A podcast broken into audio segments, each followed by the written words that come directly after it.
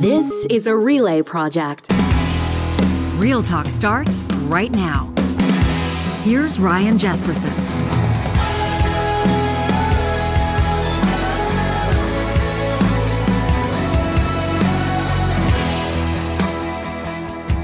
It's Tuesday, August 23rd. Welcome to Real Talk, and thanks for hanging out with us. It's Ryan Jespersen, John Hicks, and we got a great show in store coming up in uh, just a couple of minutes. National political columnist Andrew Coyne. Very much looking forward to that conversation with Andrew. Had a chance to meet him for the first time in person a couple of weeks ago at this Center Ice conference that we've been talking to you about. This. Um, this project of, of former Conservative Party leadership candidate Rick Peterson. He's trying to determine, and, and Rick's built a whole team around him. Tasha Kheiriddin's there, and, and you can check him out online, but they're trying to determine whether or not there's a place for for politics in Canada to, to meet in the so called middle.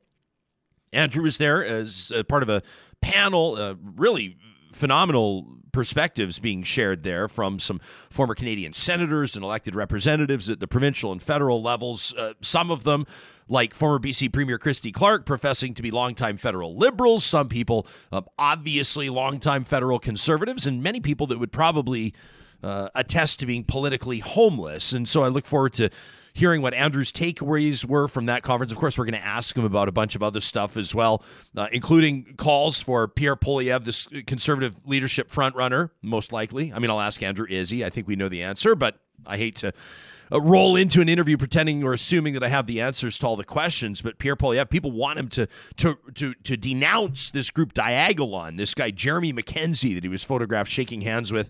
I think it was in Halifax a few days ago. Uh, the reasonable part of me, I mean, number one, first of all, if you do reading up on Diagolon, is some pretty wacky stuff. If I if I speak plainly about it, I'm sure that I'm going to draw out some of the trolls online. But but it, but it's a it's a concerning group to be sure. Uh, on the reasonable side of it, people are saying, well, how is someone like Pierre Poilievre or any other elected representative supposed to know every single person's background when they're at an event, shaking hands with them, uh, when they're greasing the wheels, so to speak, when when when you know they're rubbing shoulders and doing what they can to get their name out and sell memberships. Uh, Jagmeet Singh, the federal NDP leader, yesterday, among those calling for Pierre Poilievre to make a statement about this photo that was posted. To this point, he has not. Jagmeet Singh asking, will Pierre Poilievre continue to wink at white supremacy? We're going to ask Andrew Coyne about that. I'll ask him about Lisa LaFlamme's uh, dismissal from CTV as well. And of course, Danielle Smith's proposed Alberta Sovereignty Act. That's also why we're going to welcome to the program Dave Khan, former leader of the Alberta Liberal Party, but also a constitutional and environmental lawyer. And Dave's got an interesting perspective on this Sovereignty Act, a column that ran in the National Post just a couple of days ago, penned by Danielle Smith, who, who looks to be quite likely Alberta's next premier, says Alberta's sovereignty is a constitutional right. Uh, Khan's pushing back, and we'll find out why. Plus, I'm very excited about this week's edition of The Leading Edge, presented by Leading Edge Physio. I don't want to spoil it because we'll get to it. This is the, the feature every week where we celebrate innovation. And there's a product out there that launched just a few years ago the company's already valued at more than a half a billion dollars. Oh, it's innovative. It sure is innovative. I don't want to spoil it, but you're going to want to hang uh, tight until you uh, learn a little bit more about this. We're being so mysterious right now, but this is the thing with the beverage business, right? I mean, this is the. I'm talking about a different one. Have you heard about like Neutral, for example? You know, the Yeah. company Neutral started. Have you heard Yeah. their story? Like they started in Canada. I think they mm-hmm. started in Vancouver by a couple of guys who basically started it from nothing. Mm-hmm. Pretty simple formula. Vodka sodas. Mm-hmm. Everybody's been drinking vodka sodas. They just put them in a can and they sold the company like 18 months after they launched for $300 million. I know.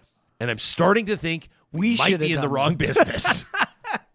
we should have done that. Why didn't we Gin do and that? sodas in a can. Gin soda in a can. What will they think of next? Now, this is not the leading edge. That's coming up a little bit later in the show. Uh, plus, we got to get to some of the stories that are just making news and catching people's attention. You know, we talked yesterday about Lisa Laflamme, the, her her dismissal. What do you want to call it? Her departure. Did she get fired? Technically, yeah, she got fired. She got let go by CTV. Right? Charles Adler talked to us about it. Senator Paula Simons talked to us about it The rumor is, the rumblings are, and I'm sure there was more at play than this, but one of the reasons people suggest that she may have been sent packing was CTV was looking for a new look behind the desk. And and after Lisa LaFlamme, a celebrated and, and, and, and majorly respected journalist in Canada, went gray, so to speak, started to let her gray show uh, through the course of the pandemic that it rubbed CTV's executives the wrong way. Well, Dove Canada, have you seen this ad campaign responding?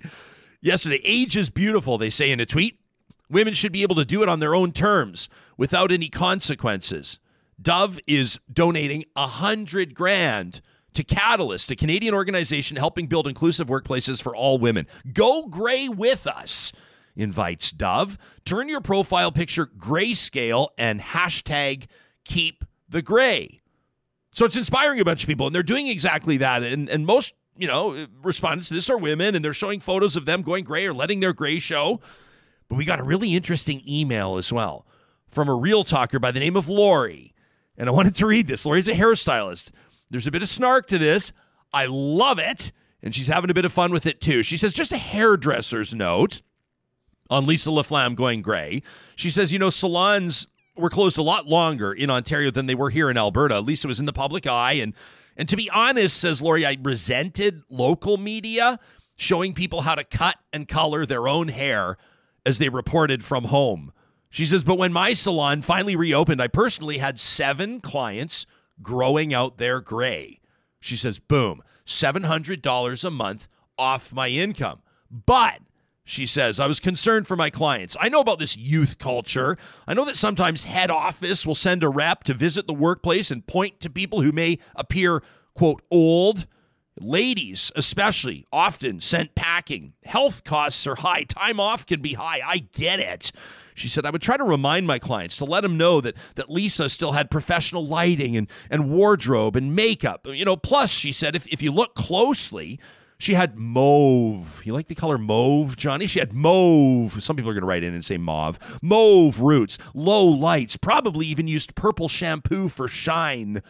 There still are real world reasons to represent your company with your best foot forward. Gray haired people are treated differently they're treated like they're invisible. Hair color is much like new paint when you renovate a house. It's the most bang for your buck, and you wear it 100% of the time. Laurie says, Don't get me wrong. I hope that Lisa LaFlamme does two backflips and lands on her feet. I tweeted at the Prime Minister, letting him know I think she'd make a, per, a terrific ambassador for Canada. And I'm sorry that we don't live in a utopia. I just want people to know that life is easier if you look your best. Your stylist wants you to be rich loved, and successful. Laurie says, I guess this note is coming across maybe a little bit like a trash talk submission. So I'll end with this. If you ate today, thank a farmer. If you got laid today, thank your hairdresser.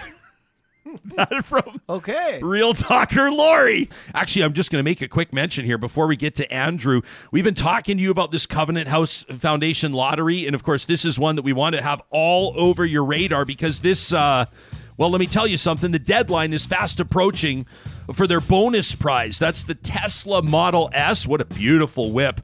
Or $100,000 cash, your choice. For more than 160 years, Covenant Health has made a huge difference for patients and their loved ones. And for the last 30 of those years, the Covenant Foundation Lottery has played a big role in making a difference for people in their care. Every ticket purchased has a far reaching impact. Now, we know you want to be helping patients at the Grey Nuns and Misericordia hospitals, but wouldn't you also love to live in life changing luxury? Like a $2.2 million dream home? The deadlines are fast approaching. September 1st for that Tesla or 100K. And then, of course, you want to have all your tickets lined up by November 3rd. That's the final deadline. The grand prize draw later that month on November 24th. If you're watching us on YouTube this morning, check this out. This is what $2.2 million looks like, well, in Edmonton. 2.2 mil in Vancouver doesn't get you a whole lot, but this is life changing luxury, and it could be yours when you pick up your tickets at covenantfoundationlottery.ca. Our friends at Freson Brothers also wanted us to remind you they've got a big food drive coming up this weekend. If you're in our neck of the woods, if you're in the metro Edmonton region, Alberta's capital city, the Edmonton Food Bank Drive and Barbecue goes at their Rabbit Hill location this Saturday. That's August 27th from 10 a.m. to 5 p.m. They're looking for monetary or food donations. You do that, you're going to get a smoky and a pop. And they're aiming to fill that food bank truck. Now, they're looking for healthy school snacks. That's what's most important. That's what the Edmonton Food Bank's looking for. You can find all the details online at freson.com, and we hope to see you down there at Freson Brothers South Edmonton store. It's a flagship. It's stunning. You say, well, how great can a grocery store be? Go see it for yourself. Everybody that goes there on our recommendation seems to send us messages saying, I had no idea what to expect. We're not going anywhere else from now on forward. That's August 27th at Freson Brothers South Edmonton. And a shout out to our friends at Athabasca University, you know, where everybody's talking back to school. It's not just limited to the kids. You're looking for a new opportunity. You're looking for a way to maybe launch a new career or maybe just better yourself. Learn a little bit more about what's going on around you. That could be artificial intelligence. It could be EDI. It could be machine learning. It could be things like HR or scientific research. You know, Athabasca is one of Canada's foremost research universities. Tens of thousands of students every single year attend if you want to call it that, Canada's online university working at their own pace on a schedule that suits their lifestyle via athabascau.ca. Andrew Coyne coming up in just a little bit. We also wanted to, of course, mention that there are a couple of other things going on a little bit later on this week. And uh, looking ahead, did you hear? You heard that Zellers is making a comeback here I in Canada. this, yeah. I, I was talking to a friend yesterday, and she says, "How about this Zellers comeback?" And I said, "What do you?" T-? I said, "I thought that was a joke. I just saw the headline in passing. I thought people were being funny, Yeah. because they were excited that the hot chicken sandwich was coming back, that the fries and gravy were coming back. that- The that- restaurant that was maybe- the best part of Zellers. it's what everybody seems to remember about Zellers. And so everybody's talking about Zellers coming back. I, I, I thought it was farce. I thought it was a joke. Well, it turns out it's real. And so we're going to be taking a look at that tomorrow. Heather Thomson is a retail expert, and she's going to join us. My thought was that the Target experiment didn't really work in Canada. Yeah. And Walmart seems to me to kind of have that, what do you want to call it? Like the um the bang for buck uh, market or the, the what's the word I'm looking like the affordability, like kind of the low cost, you know, that market cornered. You know, the Walmart kind of comes into a community and, and people say like, yeah, they provide a lot of employment and things like that. They also wipe out all the ma and pa shops. Nobody can compete with their pricing. The Zeller's a little more down home, So like a little more feels Yeah, a little closer. Like what know? Zeller's going to have to do to survive uh, if and when they come back, and and and they are coming back as a brand. So I think it's going to be interesting. People will have that nostalgia that may draw them back into the store, but will people actually longer term go spend their bucks at? Zellers. We're going to find out. Uh, that's tomorrow with Heather Thomson. You won't want to miss it. Andrew Coyne is uh, a national political columnist. You see him uh, on the At Issue panel on CBC's The National. Of course, uh, I'm sure that you've read him many times. I don't need to tell you where to find Andrew Coyne. All that matters is that this morning you're finding him here on Real Talk. It's nice to see your face again. Thanks for making time for us. Good to be with you. Yeah, we were talking about Lisa LaFlamme's. It seems like everybody's talking about Lisa LaFlamme's departure. Dove Canada has this "Show Your Gray" campaign, and a lot of people are talking about that. There, I spoke with Senator Paula Simons yesterday about this. She made a good and salient and reasonable point. She said, "Listen." Uh, she said, obviously, this is nothing new for women in television, but we don't know the full story. We don't know what was happening behind the scenes. She was reserving her comment to a certain degree, as you might expect the senator to do. Uh, you obviously, of course, roll in these circles, Andrew, as a national media personality. How are you wrapping your head around not just what happened, but how it happened? Well, I, guess I mean people are talking about the potential that this was ageism or sexism, and we'll we'll learn more, no doubt, as time goes on about that. I'm just struck mostly by how dumb it is. Uh, you know, who, how did they think this was going to end well for them? Let's put it that way. Uh, you you uh, up and fire the anchor of the top-rated national newscast with no explanation uh, no clear uh, rationale for it. She's not, you know, lagging in the ratings. Uh, she's certainly not lacking in quality. She's won awards for her job, for doing her job. So you have no particular explanation for why you're doing this. You, uh, to her testimony, you blindside her with it. Then when it comes out and you don't have any rationale, you retreat into Pravda like. Uh, uh, I mean, the news account that appeared on CTV and the statement they put out afterwards was designed to make you think that oh, she just she just decided to retire, which was clearly not true. And yet they stuck and continue to stick with some version of that story, uh, even in the face of the facts. So both in the rationale for it, which is mysterious, uh, uh, and in the way that they've handled it, it it's it's just been an, an, absolute mess from start to finish. And I think what's happened is, you know, th- th- they had the one guy, the VP of content, uh, Melling, I think his name is, who everybody kind of blamed off the top. But it's clear that, and this, I think it's been reported since, that you're not going to make a decision like this without a sign off from the very top of the executive food chain. So I think they've got themselves in a situation where they made a complete mistake, to, to use a polite word, uh, uh, but nobody can admit it because if they do, then it, the the price that's going to be paid is not just by uh, Lisa LaFlamme or by this fellow Melling, but by the the people at the top, and they can't have that. So yeah. they're stuck now in the situation where they can't go forward and they can't go back. They're just stuck there with everyone yelling at them. Maybe they thought this was going to end after a couple of days, but it hasn't. Uh, when the when the new guy takes over, uh, I think you're going to see the ratings plummet. Uh, so it's just a disaster. And I feel bad for Omar as he steps in. Omar Sachedina, the new anchor, stepping into anchor. You know, I mean, it would be a dream, Andrew, to be quite honest. Uh, you know, coming up in broadcasting to anchor something like CTV's national newscast before your 40th birthday, no less. But like you said, I mean, even announcing him as the new guy the same day that LaFlamme, you know, the guillotine drops on her, it was just like that. It, it, it was just to me, it was insulting to the viewers. It was insulting to Canadians. And then you see, I mean, off the top of our show this morning, we were having a, a bit of fun talking about this Dove Canada Canada campaign.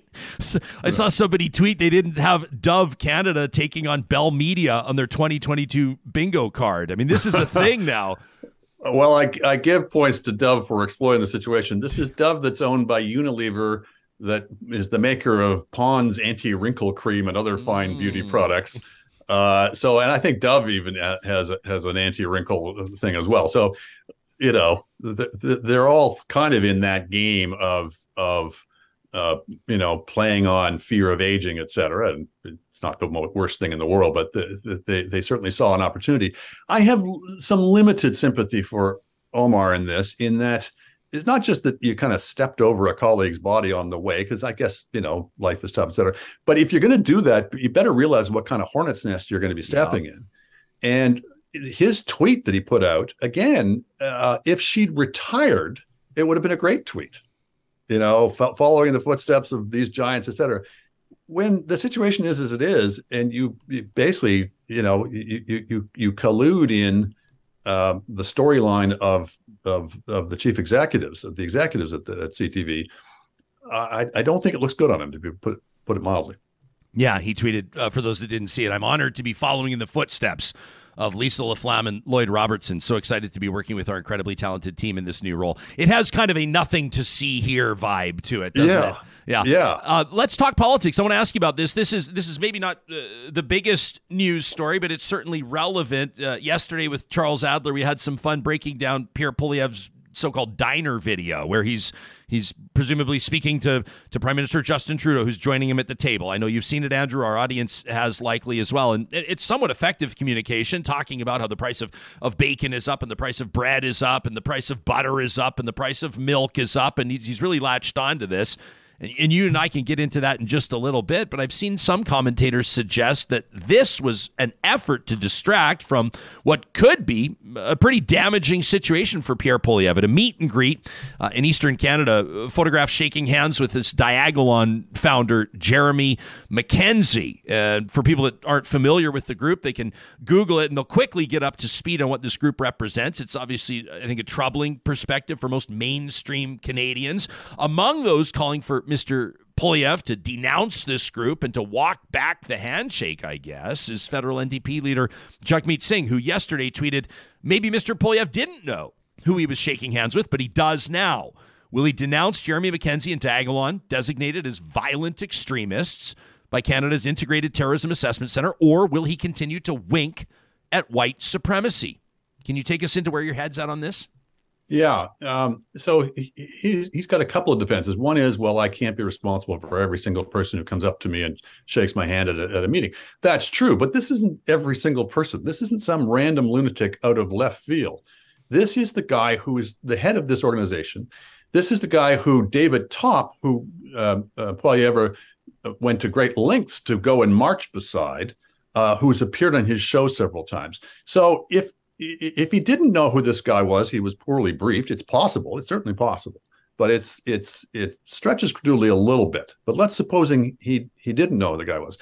Jagmeet Singh's point is absolutely well taken. If you were genuinely horrified at being associated with this, that's the first thing you'd say is, I cannot uh, stress more strongly how how you know how abhorrent I find his ideology uh, and the organization. I want nothing to do with him, et cetera. Instead, he puts out after some delay, after some petulant remarks about why the why is everybody on my case about this, puts out a thing where he doesn't mention the guy's name or the organization, just says I disavow racism generally. I didn't know who this guy was, and then he puts in some sort of slam on on Justin Trudeau. So. Uh, uh, the, the the context of this is he has gone to some lengths to associate himself with, if not white supremacy, then certainly with um, uh, crankish right wing conspiracy theorists who are pretty adjacent uh, to to to the white supremacy stuff and to the accelerationist thing. This idea that we want to foment uh, um, division and discord in the society in hopes of bringing about some kind of you know political change um, he he's quite willing to hang out hang out with some pretty un, uh, unsavory and disreputable characters and movements, uh, and uh, it, it, doesn't seem to be going to a great deal of, of, of effort to try to dissociate himself when he gets caught on it. I think that there are actually we can draw some parallels here between the United Conservative Party's leadership race in Alberta and and who the perceived frontrunner there is courting and how she's courting them and what Mr. Poilievre is doing. And it, it, it's obvious, but I'll still point it out that the number one goal of any leadership candidate is to sell as many memberships as possible and to turn those memberships into people actually turning out and casting their votes. You win the leadership of the party, then you take a run at the prime minister's office, or in Danielle Smith's case, the premier's office as well. We've seen it before, right? I mean, I remember Erin O'Toole campaigning for conservative leadership, and and Mr. O'Toole always struck me as somewhat of a a regular guy, kind of a somewhat of a mainstream, reasonable guy. But I remember when he was campaigning in Alberta and Saskatchewan to be conservative leader, some of the things he'd say seemed a little out of character. And and people almost write it off like, oh, he's kind of cosplaying as this, you know, alienated Westerner, right? And, and he's got to secure the support of, of those on the prairies. And then once he does, he'll be mainstream Erin O'Toole and he'll be Canada's next prime minister. Is Pierre Poilievre running a risk of going so far that he can't walk it back? Like, are the photos of delivering Timmy's coffee to the truck convoy or marching with these guys top or shaking hands with, with Diagolon's founder? I mean, is, is, is it a step too far in your sense, or is the voter's memory short enough that he'll be able to pull this one off? I think it's a real danger because the things that he's been doing are not to do with policy. So, yeah, there's a well worn um, strategy or whatever you want to call it of uh, you take some positions on policies uh, in the U.S. in the primaries, you know, in, or in Canada in leadership race, that over time you you walk back a little bit, you moderate them. You said what I meant was this or that, or you introduce other policies to round it out, which is the other thing, which is perfectly fair, right? So you stress certain things at certain stages of the process, and certain other things about you and your policies at another stage. These are to do with things of character and judgment, though. If you're willing, if you're willing to to pander to people's fears of the World Economic Forum uh, and, and indulge in that kind of conspiracy theory. If you're going to start winding up people over Bitcoin, if you're going to start uh, hanging out with uh, um, um uh, people, the people who took uh, the city of downtown Ottawa hostage, uh, and essentially cheer on lawbreaking, um, those things are going to stick to you because they have to do with your character and your values and your judgment and what you're willing or not willing to do in pursuit of power. Um, I think that's harder to to wriggle out of. I think that's the kind of thing that that that sticks to you. I mean, the knock on him before all this was, you know, when he was just a an attack dog for Stephen Harper as a as a backbencher was that he was peculiarly nasty and and and harsh in his partisanship. He represented the worst face of of that government. And that's all still there. And maybe maybe people can get used to that over time, although it's it's it's you know you're, you're in people's living rooms all, every day and if, if, if you present that kind of scowling face it's going to be hard for people to take that's what hurt harper in the end a great deal hmm. but if you add to that this kind of rank opportunism and and just say anything do anything partly because of this cockamamie way of choosing leaders, where you you sell hundreds of thousands of membership uh, to to the people you can mobilize the easiest, i.e., the cranks uh, and and the and the extremists uh, then you, yeah, you, the party gets taken over by by these people, and you got you get a leader to match. So what do you? I mean, ultimately, uh, and we have to make some assumptions here. Well, I guess we don't have to, but uh, let's assume that Pierre Poilievre wins this leadership. Uh, you've got some time. I mean, what I'm talking about here is the prime minister's got some time, so long as he can keep the federal NDP satiated, right? Which may require some investment through, through into dental care, or maybe we see a, a action on a national pharmacare program in the next 18 months or, or something like that. But it gives us some runway to get a sense of what the conservative movement or what conservative politics looks like in Canada under a Pierre Poilievre leadership. This is partly what you and I gathered to talk about in Edmonton with a bunch of other politically engaged folks a couple of weeks ago. The future of small c and capital C conservative politics in Canada. What do you forecast, or what does your crystal ball tell you about the implications of a Poilievre win? Um, I think you're going to see him, and you're already seeing him trying to come back to um, um, regular conservative issues and policies. I mean, and to be fair to him, he's been talking about uh, inflation for some time now, not always with a, a great deal of coherence or responsibility, but but uh, but he's definitely established that he's that, that he, he's hot on that issue. And if you're worried about inflation, as people should be, he's going to benefit from that. You know, he has to start talking. I mean, I think some of us had hoped that the leadership race would be a time, you know, when the party would start to have this conversation with itself about what does it mean to be a conservative in 2022? What what is what policies are, are they going to stand for? How are they going to make conservatism relevant to current issues? And that's been completely ignored. This has been a race, as I say, about conspiracy theories and the World Economic Forum and, and not much else. Um, so yes, uh, uh, um, I, I, think I think if he's smart, uh, he should realize that there's a lot of people who have voted liberal for the last two or three elections kind of holding their nose. Mm. Um, it's going to be hard for them to unhold their nose and vote for Pierre Poilievre, but but it, it, there's such disaffection with Justin Trudeau in particular, and with some of the policy directions that the government has taken that have kind of moved way off the, the sort of center center left ground the liberals traditionally in, in, inhabit. That there's a lot of people who would vote for conservative if you gave them the slightest excuse. So if you had a serious platform uh, for dealing with the fiscal challenges facing the country, for dealing with um, to the extent that the federal government is is involved this with with the healthcare crisis, for dealing with certainly the very changed, much changed and and and and ominous security environment that we're in. I mean, foreign affairs and foreign policy has not traditionally been a big issue in Canada. I think it's about to become it if it isn't already, because the security climate is so changed now with the emergence of Russia and China uh, as much more belligerent powers than we've been accustomed to thinking them as with the uh, utter chaos that seems to be enveloping the United States, uh, that I think is, uh, I fear, is going to get worse over the next two or three years. Um, these are things we've got to think very seriously about. And, and, you know, when you look at the kind of thinking we've done about security and defense in this country, i.e., virtually none of it, uh, there's certainly an opening uh, there. So, economic policy, defense policy, uh, these are, you would think, very much in the conservative wheelhouse.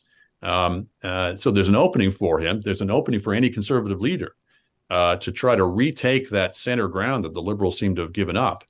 Uh, but uh, the question is, does he want to, or does he? You know, what you hear out of his people and people around him is, well, actually, what we're doing is we're we're mobilizing voters who never voted before. We're we're and they they also want to corral the, the the votes that strayed to the the People's Party.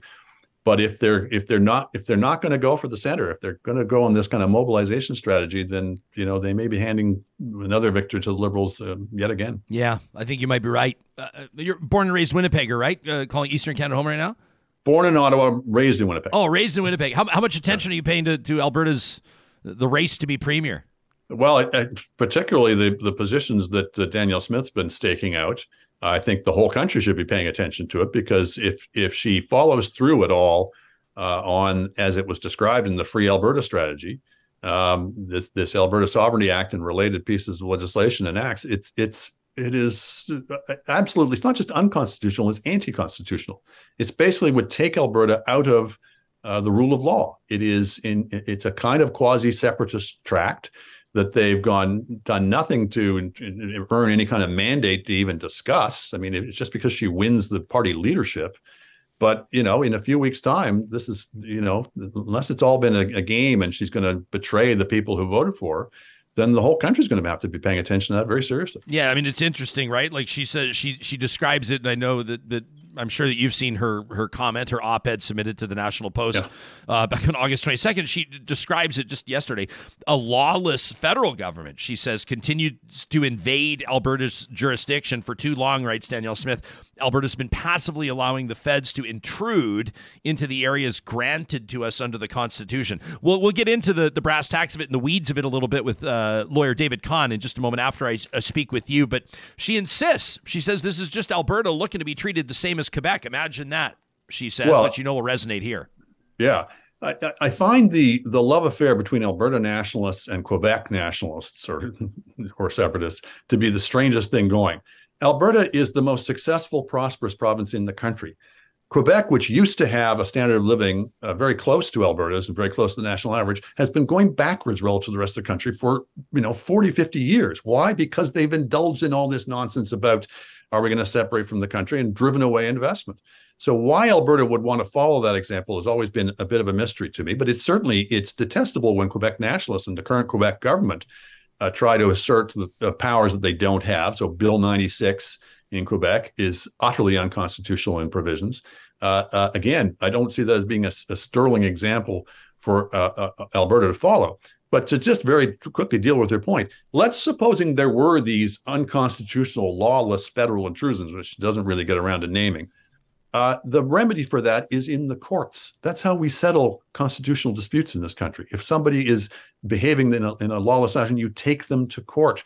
You don't just decide we're going to disregard the law as well. We're going to we're going to organize kind of a provincial vigilantism uh, uh, to, to to to take the law into our own hands because we're so upset with something that Ottawa's done.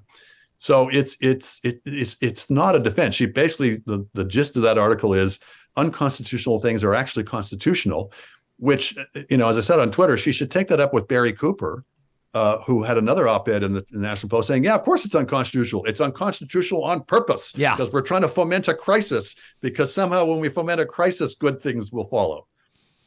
This this is this is madness. Yeah, and I, I mean, uh, I don't think she'll mind us repeating. We, we, we weren't in camera, I don't think, when Christy Clark referred to it as batshit crazy a couple of weeks ago. It certainly got a rise out of the crowd. I, the question is, does is it good for Alberta? Is that what is it what the average Albertan is looking for with with regards to furthering our interests on the national stage? And I would humbly suggest no. But but like you said, I mean, it'll draw the kooks and cranks, and uh, and, uh, and that'll sell memberships, and and ultimately she'll get to the premier's office, the one that she's wanted to occupy for the better part of 10 years. Yeah, I mean, and Jason Kenney called it nutty. I should say both Jason Kenney and Christy Clark have something to answer for on this because they've both, on occasion, also proposed extra constitutional, anti constitutional things. So Jason Kenney said, "Oh, we can have a referendum on whether unilaterally we'll just demand that that the equalization be changed because we held a referendum on it. It's, no legal consequence whatever." And Christy Clark, I remember back in, when she was premier, when the Trans Mountain Pipeline was being discussed, was laying down all these conditions. Remember the famous five conditions yeah. on, on her approval uh, of a pipeline. Well, no, the, the provinces don't get to veto each other's pipelines. That's why we have a national government. So they they both have trucked in this kind of nonsense of of telling people they can have things they can't have, uh, uh, indulging in constitutional fantasies, uh, and there's no doubt that Quebec has done that in the past and is doing it now. And it's terrible when Quebec does it. It's terrible when people uh, yield in front of it and, and yield to, to, to blackmail. But that doesn't mean that other provinces should follow that example. That that, that way lies madness. Great to have you here making sense of all this for us. Uh, Andrew, been a big fan for a long time. You can read Andrew Coyne's work in the Globe and Mail. Make sure you watch him on At Issue and give him a follow on Twitter at A Coyne. We'll talk to you again soon. Thanks, Ryan. Yeah, you bet. Let us know what you think about what Andrew just said. Talk at ryanjespersen.com is where you can hit us up. Our inbox obviously open all the time. Real Talk RJ is our hashtag, and that's powered by our friends at Park Power, your friendly local utilities provider. Let's talk about pipelines, energy, if we would have had more time, I should have asked Andrew about uh, the Prime Minister Justin Trudeau and, and German Chancellor Olaf Scholz signing an, an historic accord today. Uh, with regards to hydrogen, and they want to get more Canadian LNG, liquid natural gas, over to Germany. And well, it's got us all thinking about energy, energy security, energy affordability everybody's paying attention to cost of living right now, and that's where Park Power can help you out right this minute. If you go online to parkpower.ca, compare rates with internet, electricity, and natural gas. If you bundle the services together, you're saving money, let alone when you use the promo code 2022 Real Talk. It knocks $70 off your first bill from Park Power. Why wouldn't you? That should be their new motto. Why Park wouldn't ya? Why wouldn't ya? Oh, I could say that about a lot of things. Why wouldn't ya? Kuby Renewable Energy wants to remind you, uh, speaking of sustainable energy, that the federal government right now has a $40,000 interest free loan up for grabs, available for Canadians looking to go green at home. If you want to get solar panels up on your roof, you want to move your sustainable energy goals forward in a tangible way, this $40,000 interest free loan is a perfect opportunity. Plus, if you're in Western Canada, there are other incentives. Kuby's got them all dialed in. You can get your free quote today. Learn more about it at kubyenergy.ca. If you're an engineer that's skilled, talented, experienced, but falling asleep at your workstation, you feel undervalued by your employer, you're working on projects that, quite frankly, you don't really care about. You want to be part of a corporate culture that understands the power of people. Apex Automation could be your next move. At apexautomation.ca, you can check out the careers link. Take a look at their projects, what they're doing in fabrication, engineering, and automation, how they're giving people back their time. We're proud to partner with apexautomation.ca. They're looking to hire Canada's best engineers. And our friends at Eden Landscaping want to remind you that the front yard approach to landscape design is drastically changing. People are moving away from just the long rolling sod, right? That one lone tree that's going to be beautiful probably 25 years from now. The urban front yard butterfly approach brings back native plants and provides a great ecosystem for pollinators. We know how important they are to the bigger picture. Eden Landscaping is a custom landscape builder, more than 20 years of experience in Edmonton and area. You can check out their portfolio online. Make contact with Mike and his team at landscapeedmonton.ca. Whew. Not an accident. Just hit that post. Our next guest was the leader of the Alberta Liberal Party up until a short time ago. His professional life these days dedicated to Indigenous, environmental, and constitutional law. He's always been a great friend to this show, and it's a pleasure to welcome David Khan. It's nice to see your face. A good morning to you. Yeah, good morning, Ryan. Thanks for having me. Yeah, of course. You've been, you've been hanging out in our bullpen. You've been you've been in our green room, so to speak, and you had a chance to hear some of of what Andrew Coyne had to say about this proposed Alberta Sovereignty Act. This is the one that Danielle Smith is saying will allow Alberta to essentially take power back from Ottawa, power that it rightfully owns, and, and essentially model Quebec's relationship with the federal government. When I think of constitutional law, David, I think of you because every time I've wanted to get into the weeds and better understand it and actually find out the truth, you've been able to help us understand it in layperson's terms. So, how are you wrapping your mind around this one? Well, you know, your previous guest, Mr. Coyne, sort of uh, stole some of my thunder, but uh, you know his points are right.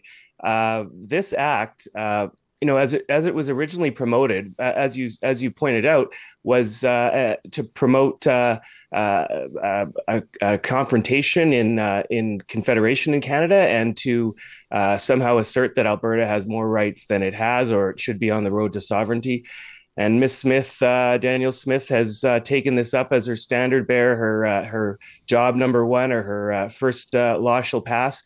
And she's now been uh, backpedaling or uh, trying to uh, to ch- to change the view of of uh, this proposed act. So she's written this uh, this op-ed that we've uh, read yesterday that seems to completely backpedal on on the on the proposed act. tweeted yesterday that the the Alberta Sovereignty Act, um, per Danielle Smith's column in the National Post, which we referenced earlier, will exist within the, the Constitution. This is her argument, and that it'll simply ensure that federal laws abide by it and respect Alberta's jurisdiction. You say, newsflash. Our courts already do that, and they strike down unconstitutional laws. You describe it as gaslighting. Uh, can you give us a couple examples, or maybe one off the top of your head, where we've seen this in action? What's the precedent?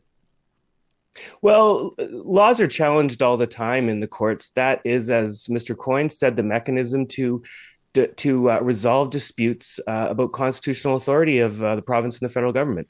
So, for example, Mr. Kenney has brought challenges to the uh, carbon tax, uh, the federal carbon tax, which was uh, which failed at the Supreme Court of Canada. He continues to bring uh, challenges on uh, uh, to other federal laws, challenging their jurisdiction, and that's the right way to go, regardless of what you think of the merits of of these challenges by Mr. Kenney's government. But that's exactly how how the Constitution works, and I mean it drives me crazy when she mentions all the way through her column that uh, the federal government is lawless. It's invading Alberta's jurisdiction. Alberta is sovereign. It's got uh, rights under the Constitution. We want to protect those rights and the Charter of Rights and Freedoms and protect the rights of, of Albertans and its, its citizens. And so, all the way through this column, she's pointing out that Alberta has certain rights, that it, it that the rule of law applies, and yet, uh, so so you know, big deal. That's that's the rule of law is, is, what we live under. The courts decide that, and especially the Supreme Court of Canada, we have to have a national court that decides these things. Otherwise, we'd have a patchwork of of laws. So, I mean, it's just a ludicrous act, and it's a ludicrous column to to try to uh, play it down as some kind of uh, uh, uh act that will live within the Constitution. So, I mean, a lot of this will be about the the fight, right? The the saber rattling, and that's not uh, limited to Danielle Smith. It's not limited to Alberta. It's certainly not limited to conservatives. People love that, but it has been somewhat of a a conservative trend in Canada, the bombastic saber rattling. We're going to fight Ottawa. We're going to fight the Trudeau Liberals. We're going to fight the, the activists. We're going to fight the environmentalists. We're going to fight the people that would block pipeline expansion. We're going to fight the people that would block railways. We're going to fight the people that would implement a carbon tax. We're going to fight everybody, uh, except for maybe the United States. We don't want to fight the United States. But, but David, if this were to actually people want to understand what would this actually look like in action. So let's say Danielle Smith wins this leadership race. Let's say that she's sworn in as Alberta's premier. She says this will be her first priority, her top priority, her first act as premier. So what happens? Is is this just going to be a, a, big expensive exercise for the rest of the country to snicker at Alberta while we blow tens of millions of dollars trying to run this up to the Supreme Court? How would this actually play out? Do you forecast? Yeah, as you point out, it'll be a big boon for boon for uh, lawyers and the the outside law firms that uh, the Alberta government has been contracting of late to uh, pursue these uh, these uh, uh, applications. yeah, so you know she'll pass the act. It'll sit there on the books. It'll ostensibly give some powers to the prov- provincial government to not enforce federal laws. But uh, if they do uh, choose to not enforce, enforce federal laws or intrude on federal jurisdiction, uh, there'll be a court challenge by the federal government. It'll wind its way up the levels of court, and the Supreme Court will will rule on whether uh, Alberta is acting extra jurisdictionally or not. Similarly, if the federal government passes a law that intrudes on Alberta's sovereign jurisdiction, again, that will be the uh, subject of a, of a court case, and uh, Supreme Court ultimately will decide. You're uh, I don't know. Actually, uh, sometimes I don't ask this question of every guest, but I think it's a fair question considering that you used to lead Alberta's Liberals. I don't know if, if you're a card carrying member of the federal Liberals, but but if you are, and, and let me just say, even assuming that you are, the question may come across as a bit of a softball. And if I'm going to toss a softball, I always want to acknowledge that it's a softball. But I'm just curious for your take because I know that you're a proud Albertan. This is your home. This is where you work. I mean, you campaigned as leader of the Alberta. I mean, ultimately, you wanted to be the premier of Alberta, right? Do you believe, and people will say, well, you know, the lawless federal government, they're not treating Alberta fairly. You know, Trudeau hates Alberta. You know, Trudeau has an axe to grind against Alberta. Uh, the, the East doesn't pay attention to the West. We've heard all of this, right? And then the counter argument, I guess, for some folks would be that, well, I mean, the federal government invested in TMX, they invested in the pipeline, they've they've committed more than a billion dollars to cleaning up orphan wells. They're they're they're they're trying to, you know, these acts or these shows of good faith demonstrate that maybe Ottawa or Trudeau or the Liberals doesn't hate Alberta. In your assessment, as a, pol- a former politician, as a lawyer, uh, you know, as, a, as an Albertan who lives and works here, do you believe that Alberta has been treated and is treated fairly by Ottawa? I believe fundamentally that uh, we are. I mean, there's there's issues around uh, the equalization tax or the equalization program. There's issues around uh, the emergency funds that can flow when a province is uh, precipitous decline in revenues. Uh, that was used to backfill Alberta's revenues uh, through the, the this downturn in the economy since 2014. But you know, fundamentally, the courts have have jurisdiction to ensure the sovereign sovereignty of the provinces and the federal government, and uh, the federal government raises taxes and distributes it to uh, uh, amongst the provinces based on need to ensure that all Canadians have a similar standard of living. But Alberta has raised tens and tens of billions of dollars from uh, the oil and gas industry, and the uh, ability to tax that industry is not just an Alberta. Uh, right, it's it's a right of both levels of government to to uh, ta- uh, to tax that industry. So uh, especially through corporate taxes. So um, Alberta is, is, the most prosperous uh, province in the country and has been for many decades. And and so this this victimhood uh, that we're being treated poorly and it, it's it is just saber rattling and it's just uh, politics and that, unfortunately that kind of politics plays well in Alberta. How's life outside of politics been for you? Do you miss it at all? You know, um, it's uh, you know I, I, think politics has become a real blood sport. It's really toxic. I think uh, it doesn't attract people anymore that um, uh, that really are, are, committed because it's so uh, difficult and so hard on on people's lives. So you know I don't miss the the, the personal sacrifices, financial uh, sacrifices to my career and, and to, to family and friends. I don't miss that. Um, uh, you know, I might miss the, uh, I really do miss the, the policy arguments and the, uh, the good faith uh, discussions about uh, the future of our province, but uh, I sure don't miss the toxicity. Yeah. Do you think there's a? I know you probably don't want to spend too much time talking about this, but I can't have you here and not ask you about it. The Alberta Liberal Party re- recently ran its leadership race, and nobody applied to be leader. Uh, they went through the whole process and, and, not a single applicant. Someone could have won by being acclaimed. Uh, some have suggested that there's a brand issue, and I know that there. I can remember you, you and I talking uh, many times about this. Even the former leader, David Swann, I remember him, and, and at that time, Alberta Party leader Greg Clark had them both in the same radio studio, saying, "Why don't you guys just bring the parties together?" And realized at the time that there was so much animosity between those parties that there was no chance in hell of that happening. You think the brand can survive? You think that there's still a place for the Alberta Liberal Party? Yeah, I mean, uh, the brand has taken a beating the last uh, few decades, but I think uh, there's a, a, a place for for uh, small L liberalism in Alberta, and I think the party has uh, has a chance to regroup. And I think in the long run, there will be a place in Alberta politics for the uh, Alberta Liberal Party. Before I thank you for your time, David, and I appreciate you taking that question. Um, I, I, just took a, I, dropped in very quickly on our on our live chat here, and, and some some of our audience members are, are, making good points, and, and I do want to ask you about this.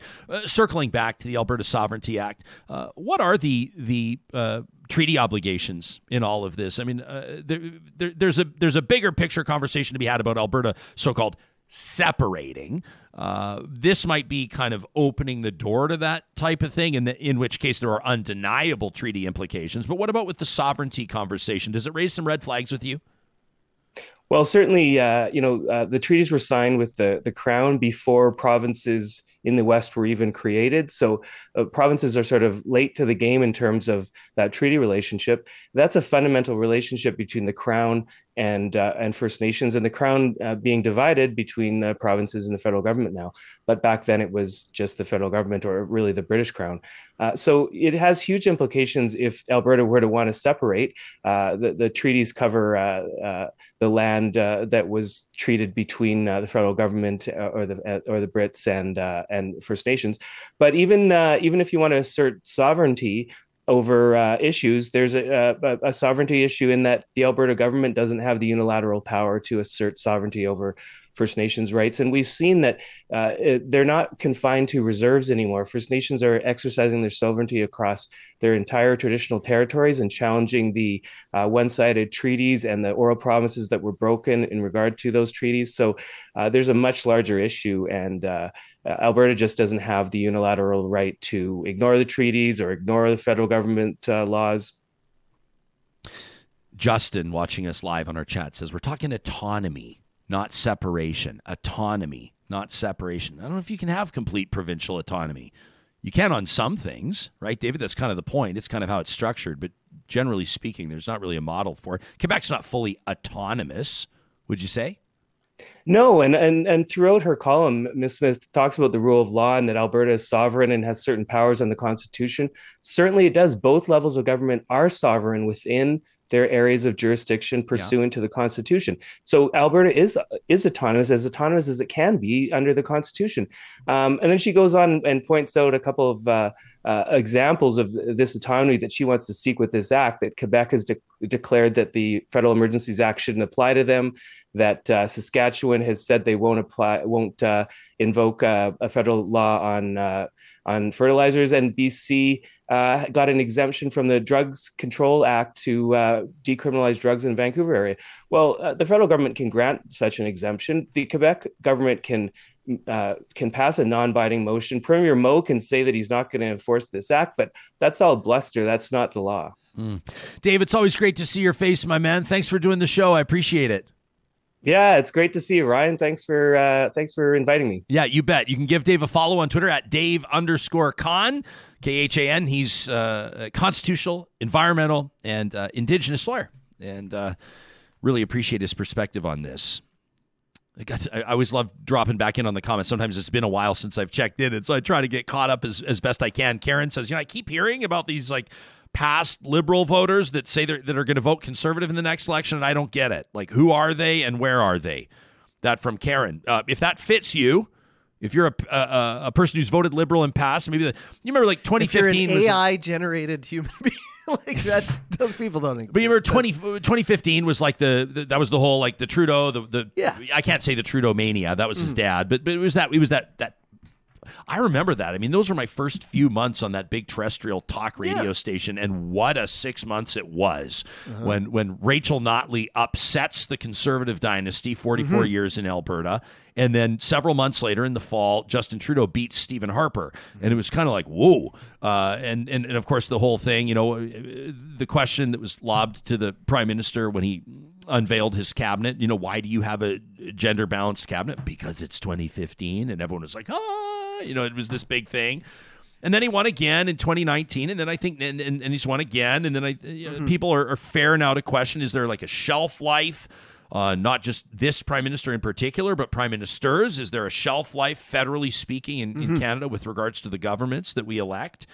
Um, but uh, yeah, I mean, we, we always want to hear from people, you know, from, from, across the political spectrum and, and sort of get a sense of what's making you tick, what's resonating with you, what's catching your eye, what's pissing you off, quite frankly. Glenna says not every conservative is a radical, but every radical is a conservative. I totally disagree with that, uh, but I can see how you might get that impression right now. Mm-hmm. You know, if Andrew was still here, if Andrew Coyne was still here, he made a point, and I can't make it like I mean, that guy is such a master. That guy's so freaking smart. But but he was talking at this center ice event a couple of weeks ago, and he talked about the difference between radical and extreme. Yeah. The difference between someone who, whose ideas are radical and a so called extremist. And he says radical is not always bad. Mm. Like, like Canada's national, how we approach healthcare. That, that was a radical idea. Uh, he said that Brian Mulroney, like the, the you know, the, the, he went back. I think it was the Meech Lake Accord that he referenced. He said these are we have seen radical ideas. That doesn't make them inherently bad. Mm-hmm. Extremist ideas. It's a completely different conversation. Uh, but Glenn, I appreciate the point you make. And uh, and then there was this one from Shane. Uh, this is a real throwback. Shane wanted to chime in on Zellers returning to Canada. Again, I'm not trying to be a jerk. I thought it was a joke when I saw that. I just scrolled past the headline. I thought people were joking, especially because the guy that I saw sharing it on his timeline, he's a bit of a prankster. I think so this I thought, happened a couple years ago too, where they were like, "Zellers is coming back," and it was a big like. Gets everybody excited, and then it turns out they're not. And and Shane says, you know, I shopped at Target, Target once. And he says it gave me a bad first impression that the chain was having a bit of a brand identity crisis. Like it didn't know whether it wanted to be a primary competitor to Walmart or to Sears and the Bay. Mm-hmm. Well, Shane, and I get it, and that's probably maybe one of the reasons. We're going to talk about this with Heather Thomson tomorrow. She's way smarter about this stuff than, no offense, I was going to say than either of us. I shouldn't speak for you, John. You were looking right at me. I was looking right at you. I don't mean to do that. She's smarter than me on this. Uh, but but but Target flopped in Canada. of course, yeah. And we kind of wonder why. But now, I mean, Sears is a non-factor. The Bay is like shutting down Yeah. locations everywhere. If Biway comes back too, I'm I'm good Oh my to god! go. And Saan. Remember Saan with two A's? Yeah. So that's Heather Thomson tomorrow. You're not going to want to miss Leading Edge, which is coming up in just a second. First, I want to remind you how proud we are to partner with Sherwood and St. Albert Dodge. It's not just because we know and I have the confidence that if you walk into either of their locations or, or contact them through their website, a chat, chat window will pop up if you visit sherwooddodge.com, stalbertdodge.com. We know that they're going to treat you right. You- We know that you're going to get the best price on a Chrysler, a Jeep, a Ram, Mopar lineup anywhere in Alberta but also because their service teams are so committed to keeping those relationships healthy and long term. You know, that's why they've earned the return business of their customers for many, many years. You can check out Sherwood Dodge, St. Albert Dodge by visiting the links through the sponsors tab on our website, ryanjespersen.com. We're just a few days away from trash talk, and our inbox is, I won't say full, it's not because there's always room for more. But a whole bunch of you are uh, all kinds of riled up, and we love it. Trash Talk is presented proudly by our friends at Local Environmental Services, who encourage you to keep it local. Uh, they, be- they believe that communities deserve better. Better service, better prices, more support for local causes. You're going, what? They collect garbage bins. What's all this talk? It is so much more than garbage to the team at Local Environmental Services. Let them show you how they can help today. Request a quote online at localenvironmental.ca. Still family owned after a quarter century, doing business proudly in Alberta and Saskatchewan. Our friends at Dairy Queen want us to remind you that the summer blizzard lineup is still there for your enjoyment. I mean, if not now, when? The blizzard of the month is Coffee Crisp. But for a limited time, you can also check out the Oreo Dirt Pie Blizzard treat. My little guy, seven year old, loves the gummy worms in that one. There's the Cotton Candy Blizzard treat, the Very Cherry Chip Blizzard treat, the Girl Guides Chocolatey Mint Cookie Blizzard treat, which I can personally attest is absolutely fantastic. And at the Dairy Queens of Northwest Edmonton and Sherwood Park, you can also find the Reese's Pieces Cookie Dough Blizzard treat. That's Palisades, DeMayo, Newcastle, Westmount, and Baseline Road. Every Tuesday, we take a look at a person or a company, maybe an invention that's changing the game, that's innovating. It's the Leading Edge, presented by Leading Edge Physiotherapy. And in the spotlight today, I love this liquid death. Yeah, that's right. They invite you to murder your thirst. Uh, Those of us that drink, I'm talking about booze, many of us could probably stand to drink a little bit less, but there's societal pressure, right? Whether or not we like to admit it, we are influenced by what others might think of us. Well, just a few weeks ago, a former Netflix creative director by the name of, uh, did I say weeks? A couple of years ago, a guy. It's worth 525 million in a couple of weeks. It's unbelievable. No, in 2019, Mike Cessario announced that he thought that it was time for something a little more punk rock when it came to the bottled water industry. And so he introduced liquid death. You know, the bottled water industry is worth more than $20 billion a year, but a lot of people have felt self conscious, like when they're at punk rock shows, skate competitions, or just in their favorite bar, they were going to get made fun of. As much as we hate to admit it, we're human beings and this stuff resonates with us. They wanted something that looked like beer, but they didn't want to drink alcohol. Well, Liquid Death Mountain Water has been the answer to this. You're going to say, really? This is innovation? This is why they're featured on the leading edge? Well, what about this as well? Its aluminum cans are more environmentally friendly. They donate five cents from each can purchased to Ocean Recovery. The founder said, and this touches on what we just got into being vegan is extreme. Everything metal and punk is extreme. Protesting deforestation is extreme. There's room to be extreme with liquid death. Just a short time ago, they reached out to, we can't call them water boys for NFL teams and those working in pro sports. Of course, they're hydration assistants and they dangled a $100,000 endorsement contract, the first ever offered to a professional hydration assistant through their scouting combine. And Travis Polson's the big winner. Let's roll it. Travis Polson isn't a water boy. He's a hydration assistant. They don't get the contracts. They don't get the brand deals. They don't get millions of fans screaming their name. Until now. Because without water, pro athletes would all be dead. And no athletes means no football. And no football means no America. So Travis Polson isn't just a hydration superstar. He's a god. So, for their cheeky ad campaign, for their environmental activism, for the way that they're changing the game on how we view the culture around alcohol, we're going to give Liquid Death Canned Water the honor of appearing in this week's edition of The Leading Edge. The Leading Edge is presented every Tuesday on Real Talk by Leading Edge Physiotherapy. Life shouldn't hurt.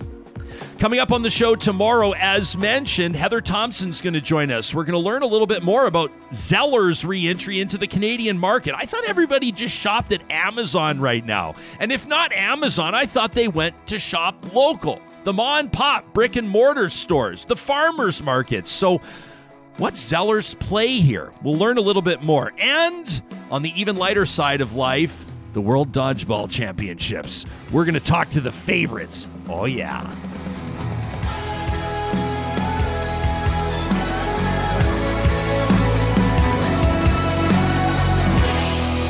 Real Talk is hosted by Ryan Jespersen, executive producer Josh Dunford, technical producer John Hicks, general manager Katie Cook Chivers, account coordinator Lawrence Derlego, human resources Lena Shepard, website design Mike Johnston, voiceover by me, Carrie Skelton.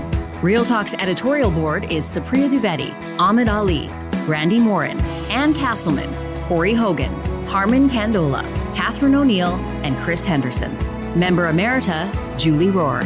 Real Talk is recorded in Edmonton, Alberta on Treaty 6 territory, the traditional and ancestral territory of the Cree, Dene, Blackfoot, Saulteaux, and Nakota Sioux, home to the Métis settlements and the Métis Nation of Alberta.